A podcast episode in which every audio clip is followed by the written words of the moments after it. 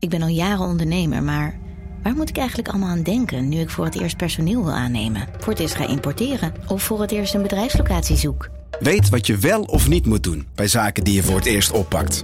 Check kvk.nl voor praktische stappenplannen. KVK, hou vast voor ondernemers.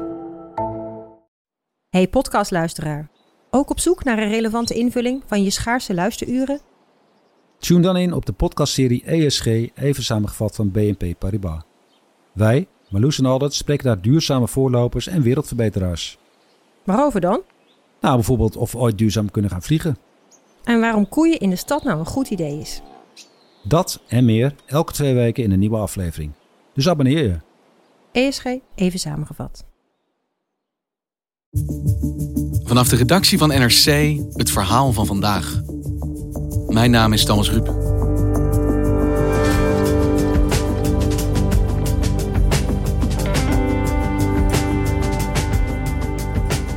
Hij leverde wapens aan de Liberiaanse warlord Charles Taylor.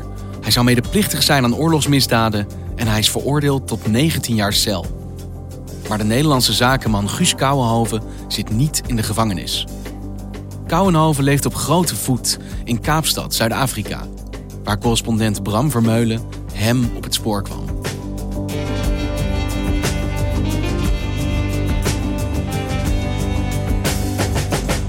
Begin 2017 eh, lees ik dat er een Nederlander voor de rechtbank in Den Bosch is veroordeeld tot 19 jaar celstraf wegens Voor wapenhandel. wapenhandel en medeplichtigheid aan oorlogsmisdaden in Liberia. Tussen 2000 en 2003. En zijn naam is Guus Kouwenhoven. In Nederland is hij volmaakt onbekend. Maar in Liberia is hij een van de machtigste mensen in een door burgeroorlog verscheurd land. Hij is alleen op dat moment van het oordeel is hij niet aanwezig in de rechtbank, maar hij zit, staat geschreven, in het buitenland. En ik lees dan, nee, hij zit in Zuid-Afrika. En dan weet ik, oh, maar dan moet hij bij mij zitten in Kaapstad, waar ik ook woon. Want Kaapstad is behalve eh, een stad waar veel Nederlandse toeristen naartoe gaan, ook een stad waar mensen met geld in Afrika snel terechtkomen. Dus daar zitten Afrikaanse presidenten met een tweede, derde huis. Ondernemers die het goed gedaan hebben in de mijnbouw. Maar ook wel figuren uit de onderwereld eh, die daar mooie huizen kunnen kopen met uitzicht op niet één, maar twee oceanen. Dus ik dacht, dan zal die wel hier in Kaapstad zitten. En ehm, toen heb ik eh, zijn advocaat ge gemaild, eh, Ines Wesky. Van zou die met mij willen, wi- willen spreken? En dat wilde hij wel. Dus toen heb ik hem gebeld. En toen hebben we eerst op neutraal grondgebied afgesproken. Dat was het, eh het vijfsterren hotel The One and Only. Eh, ook zeker een plek voor eh, alleen maar de elite. En dan kwam hij op een gegeven moment voorrijden in een goudkleurige Porsche. Toen raakte ik echt gefascineerd in, in dat leven van die man... in die gouden kooi van Kaapstad. Volgens justitie leverde Guus Kouwenhoven wapens aan kindsoldaten in Liberia... en is hij dus verantwoordelijk voor de vele doden tijdens de burgeroorlog. Er zit hier een Nederlander. Die moet in Nederland in de cel zitten. Voor 19 jaar celstraf, oorlogsmisdaden. En die zit hier in Kaapstad. Gewoon in de lobby van een hotel. Hij heeft jarenlang wapens Liberia binnengesmokkeld. Bestemd voor de toenmalige Liberiaanse leider Charles Taylor. Die zijn leger in de burgeroorlog bloedige vreedheden liet begaan. Hoe, hoe gaat dat? Wie is dat en wat drijft deze man? Dat wilde ik weten. En vervolgens heeft hij me ook uitgenodigd bij hem thuis. eh, bij zijn grote villa. Die uitkijkt over de Atlantische Oceaan. Niet één, maar twee infinity pools heeft. Van, van die zwembaden die lijken door te lopen tot in de oceaan. En hij wilde dus ook met jou praten, met een journalist. Ja, Guus Kouwenhoven is ook iemand eh, die het gesprek niet schuwt. Dat viel me eigenlijk het meest op in al mijn ontmoetingen die ik sindsdien met hem heb gehad. Hè. Dus sinds 2017, zijn bijna drie jaar, hebben we met elkaar gesproken. Dat hij, hoe boos hij soms ook was op mij, eh, hoe geïrriteerd hij ook was. En de interviews die we gehad hebben, die liepen vaak eh, uit de hand. De, de, de- waarom ik de vraag stel is Bram? of het... Ja. We stoppen ermee. Oké? Nee, meneer Nee, nee, we stoppen ermee. Hier. We stop. Nee, maar la, la, We stop, we stop, we stop. oké. Je kan, je, je, you don't want to listen to me. Dan hadden we even ruzie gekregen en de volgende dag kon ik hem toch weer bellen van... zullen we nog meer eens koffie gaan drinken? Staat de koffie in de weg? Hij bleef altijd toch weer eh, het gesprek aangaan. Waar begint het verhaal van deze Nederlandse veroordeelde zakenman? Toch weer bij een hotel. eh, en daarom trof me dat. Guus Kouwenhoven is eind jaren zeventig eh, naar Liberia gegaan. Eerst om het te proberen als zakenman. En dan hoort hij dat er een, een groot hotel te koop staat. Het heet Hotel Afrika. En het is een hotel met eh 300 kamers en 52 villa's. Elk van de villa's is gebouwd voor een van Afrika's presidenten. En Kouwenhoven, die ruikt geld en die zegt... dat hotel, dat wil ik wel runnen. En die, die doet een bod. En die slaagt er eigenlijk in om, om binnen de kortste keren... dat hotel tot het, het epicentrum te maken van de elite van Liberia. Dat, dat hotel, ja, dat, was, dat was de plek waar je gezien moest worden. Dat is de plek waar je, waar je moest hangen. Daar had je een disco, je had er een casino. De stewardessen van de KLM die toen nog vloog op Liberia. Het was, het was toen een vrij populaire bestemming. Die kwamen daar ook allemaal. In de nachtclub s'avonds eh, li- liepen die stewardessen daar rond. En al die Liberiaanse zakenmensen die drankjes aan het uitgeven. En daartussenin liep Guus Kouwenhoven op het moment dat je zo'n hotel hebt, op het moment dat je de bar hebt waar iedereen gezien moet worden, dan kun je ook heel dicht en heel snel bij de elite van Liberia komen. En daar komen dus presidenten, ministers over de vloer. En zo raakt Guus Kouwenhoven heel langzaam de politiek van Liberia ingezogen. Maar dan, ja, dan schikt het lot zich en dan eh, komt de oorlog. We gaan naar het buitenland. Eind vorig jaar begon in de West-Afrikaanse staat Liberia... een opstand tegen het bewind van dictator Doe. De rebellen hebben... Dus eind jaren tachtig komen ineens mannen die ook bij Guus Kouwenhoven over de vloer zijn gekomen, ook in Hotel Afrika hebben gewoond. Die beginnen een revolutie tegen de, eh, tegen de president van dat moment, Samuel Doe. En dat is eigenlijk het moment waarop Charles Taylor eh, ten tonele verschijnt. No one is taking Doe out. He, he will be caught by us or killed by us. En Guus Kouwenhoven zit hier al die tijd middenin. Charles Taylor trekt met een allegaar van kindsoldaten Liberia binnen om die president te verdrijven. Maar de hoofdstad op dat moment, en dus ook Hotel Afrika, is in handen van een andere krijgsheer. Die heet Prince Johnson. Die wordt wereldwijd berucht omdat hij voor het oog van de camera eh, president Samuel Doe eh, ook vermoordt. Eh, Dat is, zijn bepaald geen, geen prettige beelden. Dus terwijl Johnson aan zijn biertje zit, wordt de president zijn oren afgesneden. En uiteindelijk bloedt hij ook dood voor het oog van de camera. Guus Kouwenhoven is dan wel het land uitgevlucht. Heeft ook zijn personeel naar Sierra Leone geëvacueerd. Maar eh, sommige mensen van zijn personeel zijn achtergebleven. En dan schiet eh, Johnson het hoofd van de beveiliging van Kouwenhoven dood... en smijt hij hem van de vierde verdieping van het hotel naar beneden. En dan denk je, oké, dit is wel een moment om te zeggen... jongens, het wordt mij te gek, ik ga weg. En ik stel die vragen ook aan Kouwenhoven. Dat, u denkt dat niet, ik ga weg. En dan zegt hij, en volgens mij is dat de sleutelzin... nee, want ik heb dan wel al miljoenen geïnvesteerd. Want je hebt natuurlijk tien jaar lang gewerkt om het op te bouwen. En dan kan je zeggen, nou ja, laat het me maar vallen, ik ga, ik ga weg. Maar ja, dat, dat doe je dan dus toch niet. En dat is toch het moment dat Kouwenhoven op een gegeven moment zegt... als de gevechten wat gaan liggen, ik ga toch terug en ik ga toch door... met dat hotel te runnen. En die gok die legt hem zeker geen windeieren... omdat Charles Taylor, die Kouwenhoven dan toch al een aantal jaren kent... wordt uiteindelijk president met uh, de campagneslogan... Uh, he, he killed my ma, he killed my pa, but I will still vote for him. He, dus om even aan te geven wat voor sfeer die verkiezingen worden gehouden. Dit was zijn slogan? Ja, Charles Taylor zegt eigenlijk van... ja, uh, ik ben die man, maar ik ben wel een leider.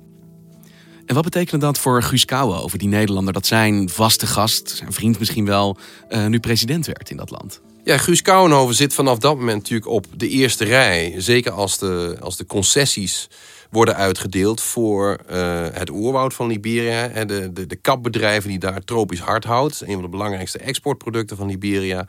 als die concessies worden verdeeld... dan krijgt Guus Kouwenhoven de grootste concessie... 43% van het kapbare woud, om het zo maar te zeggen, gaat dan naar Kouwenhoven. Dus hij wordt echt de man van de houtkap in Liberia. Ja, en hij wordt ook, uh, en dat is belangrijk, een van de grootste belastingbetalers van Liberia. En dat is belangrijk omdat een jaar na het openen van uh, de Oriental Timber Corporation, het bedrijf, opnieuw het oorlog wordt in Liberia. En dus de regering van Liberia, Charles Taylor, dat geld hard nodig heeft om wapens te kopen, om ammunitie te kopen. En die vraagt hem op een gegeven moment ook uh, om een vooruitbetaling. 5 miljoen dollar heeft hij nodig, waarvoor wordt er niet bijgezet. Maar daar, daar betaalt Kouwenhoven wel voor. En beseft, Charles Taylor is de man, als ik hier wil blijven, natuurlijk zorgen we ook voor dat geld. Want kun je in zo'n positie eigenlijk nog wel nee zeggen?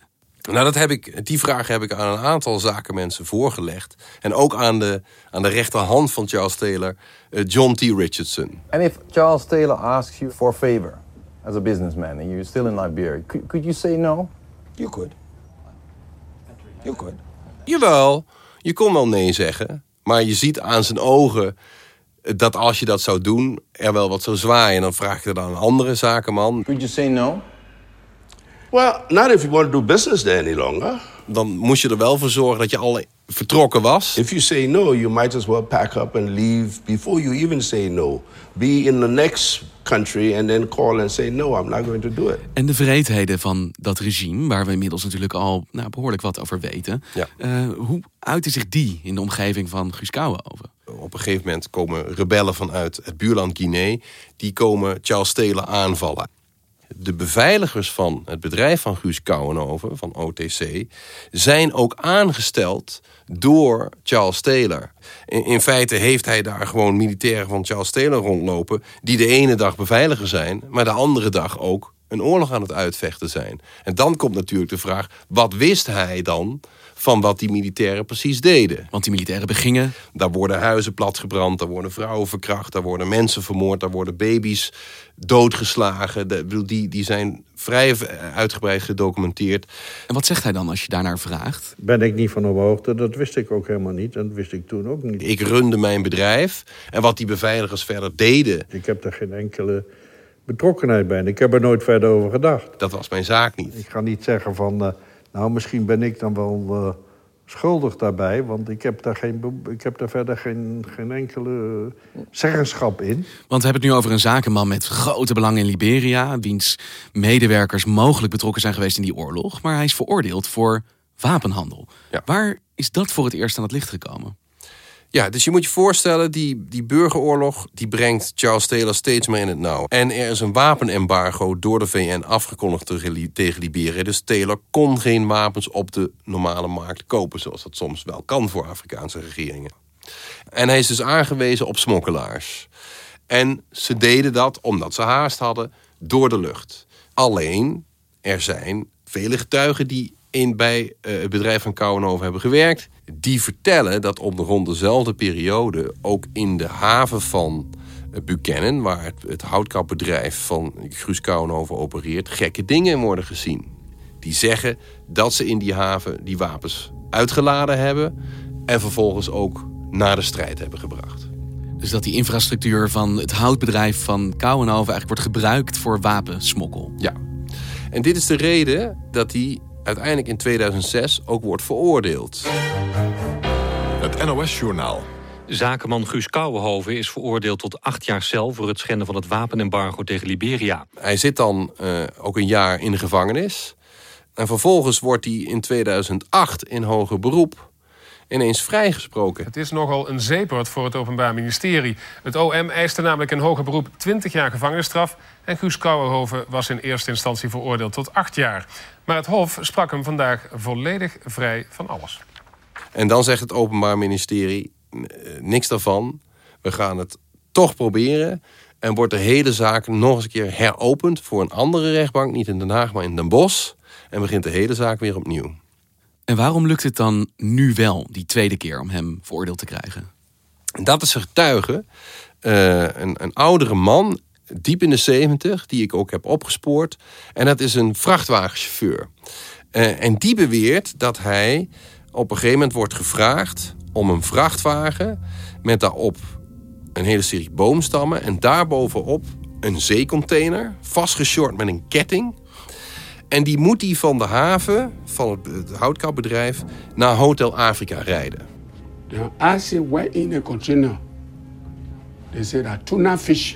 Eh, en de baas zegt tegen hem, die container, daar zit tonijn in. Maar op het moment dat hij die truck rijdt, voelt hij al dat die truck heel erg zwaar is. En dat vraagt hij ook, is heel erg zwaar. Maak je geen zorgen, zegt, je, zegt die baas, maar let wel op, ben zeer voorzichtig. Je mag voor niemand stoppen, je mag niemand meenemen. Je moet naar Hotel Afrika rijden, want het is een gevaarlijke lading die je rijdt. Ja, dat is niet Tonijn, dat tonijn snel bederft, Nee. denk ik. Dus hij voelt al dat er, dat er iets mis is. En dan vertelt hij dat hij doorrijdt en uiteindelijk aan de achterkant van Hotel Afrika eh, zijn wagen parkeert, uitstapt en dan wordt hij opgewacht door een hoop militairen met verschillende pick-ups. Eén van die dozen valt open en dan ziet hij dat het wapens eh, zijn. En maar dit, deze getuige is eigenlijk de man die het verschil maakt tussen 0 en 19 jaar. Maar, en nu komt het sluitstuk. Zakenman Guus Kouwenhoven wordt niet uitgeleverd aan Nederland om zijn straf uit te zitten, heeft de rechter in Kaapstad bepaald waar hij nu woont. Omdat het misdrijf is begaan in Liberia en niet in Nederland, kan die dus niet worden uitgeleverd. Dat is heel gek, daar is iedereen heel erg van, van geschrokken. En het is nog niet met succes afgerond. En hij kan intussen gewoon door Kaapstad blijven rondrijden in zijn gouden Porsche. Ja, inderdaad. En nou kan het natuurlijk zijn dat in hoger beroep ook weer een rechter anders oordeelt. En zegt, nou ja, nee, maar ik vind toch dat de noodzaak of de duidelijkheid van deze zaak noopt tot de uitlevering. Maar voorlopig zit Guus over en nog steeds warmpjes bij in Kaapstad. Want hoe kijkt hij terug op zijn tijd in Liberia? Want goed, hij zegt, ik ben niet schuldig aan wapensmokkel. Nou ja, hij is er wel voor veroordeeld. Maar hoe je het ook bent of keert, hij was natuurlijk wel heel erg dicht verknoot met een regime waarvan we weten dat het gruwelijke dingen heeft Ja, gedaan. dat is een onderwerp waar je niet verder mee komt. Hè, dus op het moment dat ik, dat ik hem daarna vraag... Hè, denkt u wel eens aan de slachtoffers van de oorlog? Dan wordt hij heel erg boos. Je gaat weer, door, ik scheid er gewoon mee uit, want dit heeft geen zin. Dan kaatst hij het ook meteen terug naar mij. Maar niet dat jij moet komen met of ik het nou goed vind dat Charles Taylor eh, oorlog voerde. Of ik er nou niet aan dacht dat wat, of ik niet s'nachts wakker ligt. Of de mensen nou die in de oorlog werden. Hè, eh, dingen zijn. Lig jij wakker van wat er gebeurt? Jij hebt maanden met deze man gesproken, opgetrokken, je hebt hem gevolgd. Hoe kijk jij nou naar hem? Wat voor een leven was dit nou? Voordat ik aan deze zaak begon, dacht ik... oh, dat is gewoon de Nederlandse Victor Bout. Hè, dat is die Oekraïense wapenhandelaar... die uiteindelijk de wapenarsenalen uit de Sovjet-Unie heeft leeggekocht... en over heel Afrika wapens is gaan verspreiden. Dus die primair geld is gaan verdienen aan de handel in wapens. Ik dacht door Nicolas Cage gespeeld is in Lord of War. In Lord of War. Dat is Guus Kouwenhoven niet. Guus Kouwenhoven is een man, een zakenman... die heel veel geld wil verdienen. En, en daarin trekt hij geen grenzen. Ehm, maar moet niet vergeten dat in de oorlogen van Liberia... meer dan 250.000 mensen om het leven zijn gekomen. En dat, had, dat was niet gebeurd als er geen wapens aan deze regering waren geleverd. Uiteindelijk zijn die wapens door, door iemand geleverd. En uiteindelijk gaat dit verhaal natuurlijk ook gewoon over een, een gruwelijke burgeroorlog... waar sommige mensen van hebben geprofiteerd. Ça va maintenant? Euh, mon téléphone était encore, mon batterie est vide. Mon téléphone... Nou, hij is 78, eh, slechter been, maar eh, nog niet minder actief. Dus elke keer als ik bij hem op bezoek kwam... hij kreeg telefoontjes van over de hele, uit de Verenigde Staten... Uit, eh, uit Singapore, uit Italië. En hij zit ook de hele dag aan de telefoon met eh, mensen in Congo-Brazzaville... waar hij opnieuw een houtkapbedrijf is begonnen. Bonjour, monsieur le ministre. Waar hij met ministers voortdurend aan het bellen is. Dus je ziet eigenlijk dat hij vanuit Kaapstad gewoon nog steeds doet wat hij in de tijd in Liberia deed. Alleen, daar is daar eh, geen oorlog. Ça va? Zijn, zijn gok is natuurlijk dat, dat deze uitlevering zo lang gaat duren. Dat dat uiteindelijk eh, misschien het, het einde van zijn leven toch in vrijheid eh, zal kunnen leven. Hij denkt, ik zing dit wel uit. Daar lijkt het wel op, ja. Dankjewel, Bram. Graag gedaan.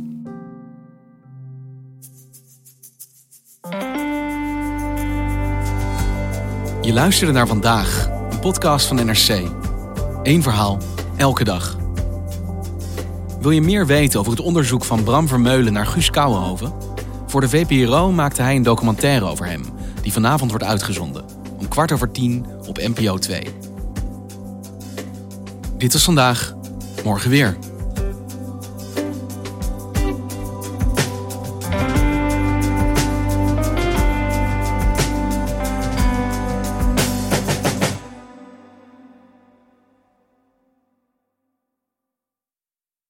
Technologie lijkt tegenwoordig het antwoord op iedere uitdaging. Bij PwC zien we dit anders. Als we de potentie van technologie willen benutten, kunnen we niet zonder een menselijk perspectief. Human-led, tech-powered noemen we dat. Ga naar pwc.nl.